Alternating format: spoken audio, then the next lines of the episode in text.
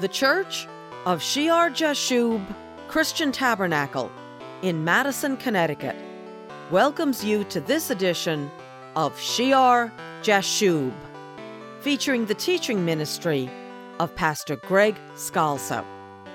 This is Patty Scalzo, and we are currently in the Heavenly Authority series in a sermon which my husband preached on Matthew chapter 23. When we left off, we had looked at those New Testament scriptures where Paul referred to Timothy, Titus, and the believers at Corinth as his beloved or dear children. And Pastor was discussing the difference between these statements and the era of the Pharisees and exalted fathers, which the Lord strongly cautioned against in Matthew 23, verses 8 to 11. So let's go back to the Sunday message and join Pastor Greg a little back from where we ended last time for the conclusion of this important teaching.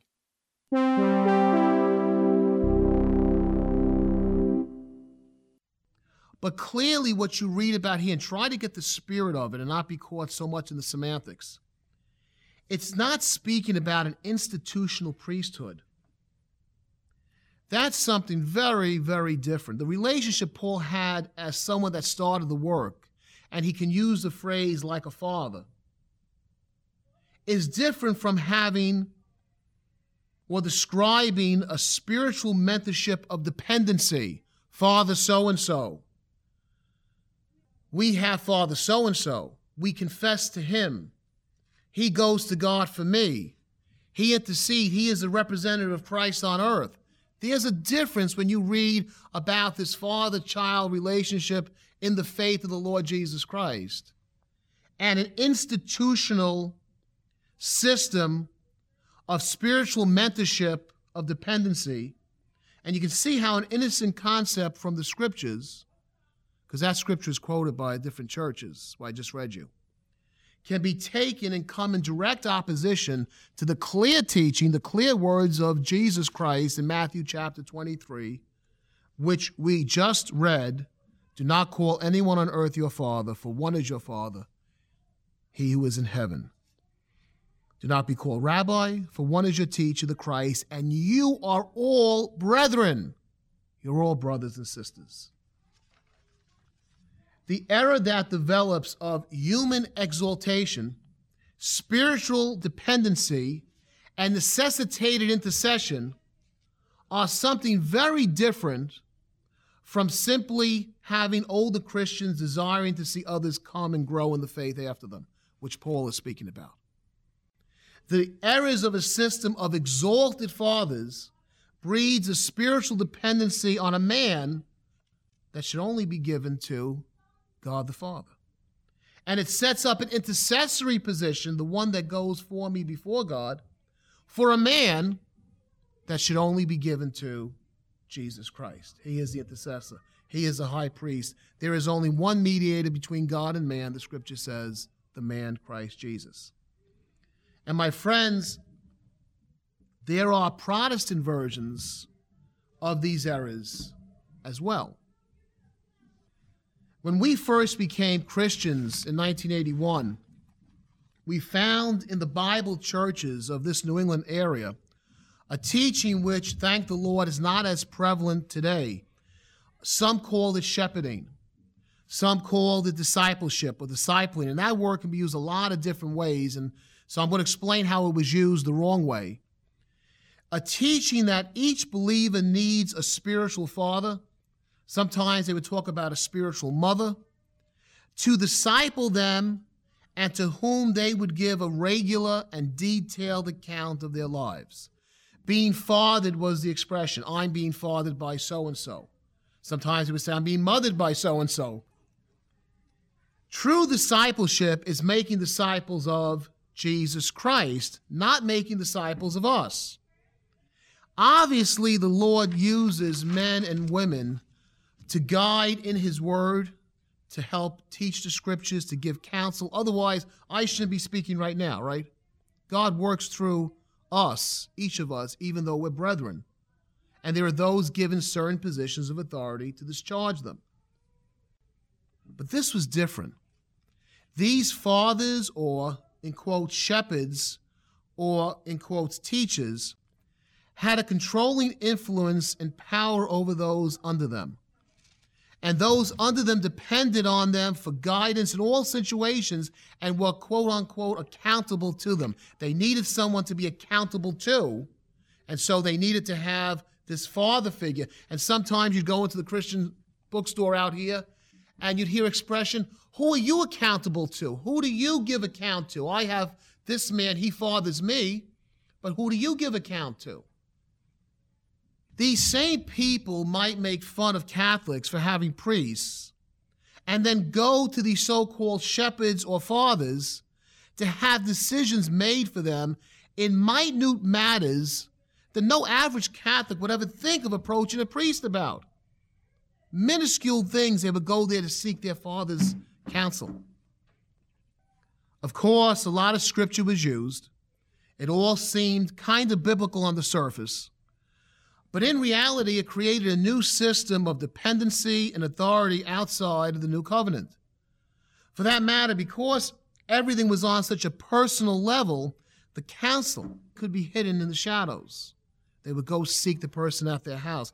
And clearly, you can see this was an opportunity for the enemy to take advantage of people. I remember one man who was a leader of this movement in this local area who really typified it and he really knew how to act the part. He would come into a Christian Bible study. He would float between different Christian events or Bible studies or meetings. When he'd come in, there would be a hush. He's here. He's come in. He's arrived. And not only was he a spiritual father to some of the Christians, but he appointed people to disciple others. He would determine now, you know, I think you should be the father of so and so, or you should shepherd this one, or disciple that one. And as a young Christian observing this man as he would pop up at the different events, I couldn't help to sarcastically wonder when they were going to get him the appropriate robes and rings and headdress mitre befitting the situation.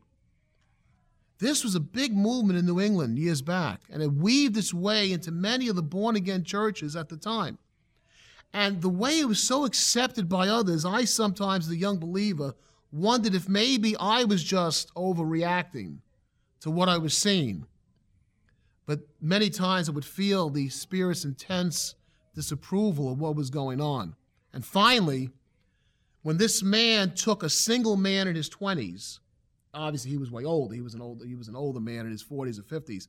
But he took this young guy in his 20s and he appointed him the spiritual head, the father over a single female also in her 20s, and she had to give account to him I knew my misgivings were correct.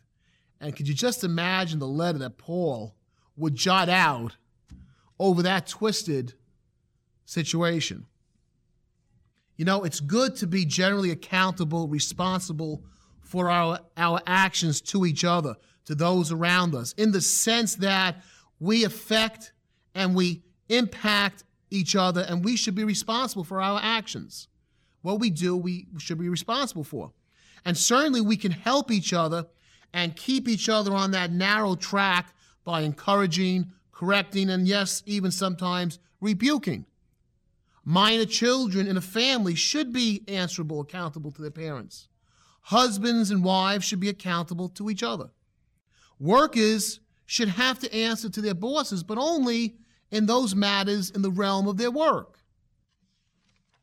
But when it comes to spiritual accountability, in the sense of who we ultimately have to answer to, who we ultimately have to give an account to, we each have to give an account directly to Jesus Christ, who will judge the living and the dead for what we do and what we do not do.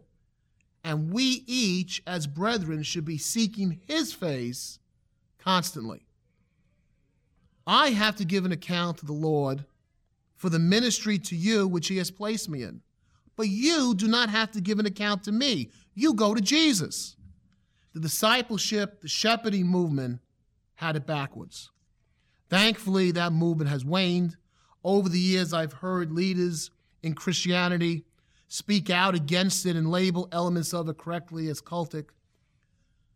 But there are even more common and far reaching versions of this type of leadership era, what we see with the Pharisees, which we've been discussing that have crept into the church. And Lord willing, we'll speak about that next time. I just want to close today by revisiting the words of the Baptist in John chapter 3, verse 30. He must increase, but I must decrease. The true ministers of the Lord turn the eyes and the hearts of the people to Jesus Christ, who is above all. He says, He who comes from above, Jesus, is above all. He who is of the earth is earthly and speaks of the earth. He who comes from heaven, Jesus Christ, is above all. And what he has seen and heard, and heard that he testifies. And no one receives his testimony. He who has received his testimony has certified that God is true. For he, Jesus, whom God has sent, speaks the word of God, for God does not give the Spirit by measure. That means God the Father gives Jesus Christ the Holy Spirit without limit. No other person on earth has that. The Father loves the Son and has given all things into his hand. He who believes in the Son has everlasting life, and he who does not believe the Son shall not see life, but the wrath of God abides on him.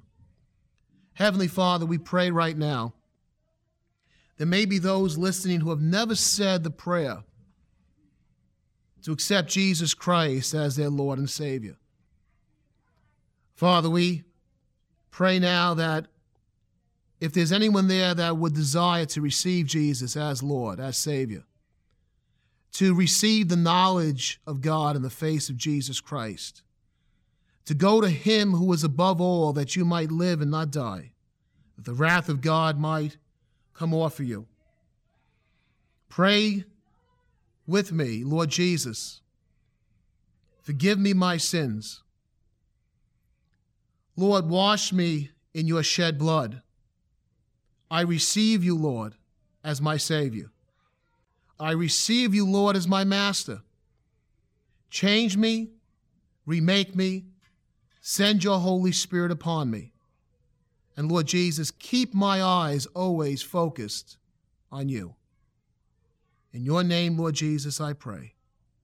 Amen.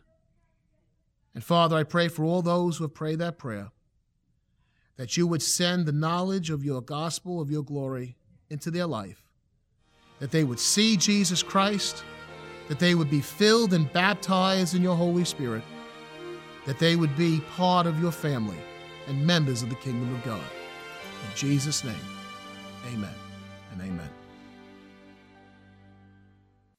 You can find information about Shear Jashub Christian Tabernacle on the web. The address is www.shearjashub.org. Besides location and time for services, you will find an archive of our radio programs and commentaries by Pastor Greg. It is a great site to share with your friends for serious Bible study. That's S H E A R hyphen J A S H U B dot O R G. May the Lord Jesus bless you as you serve him.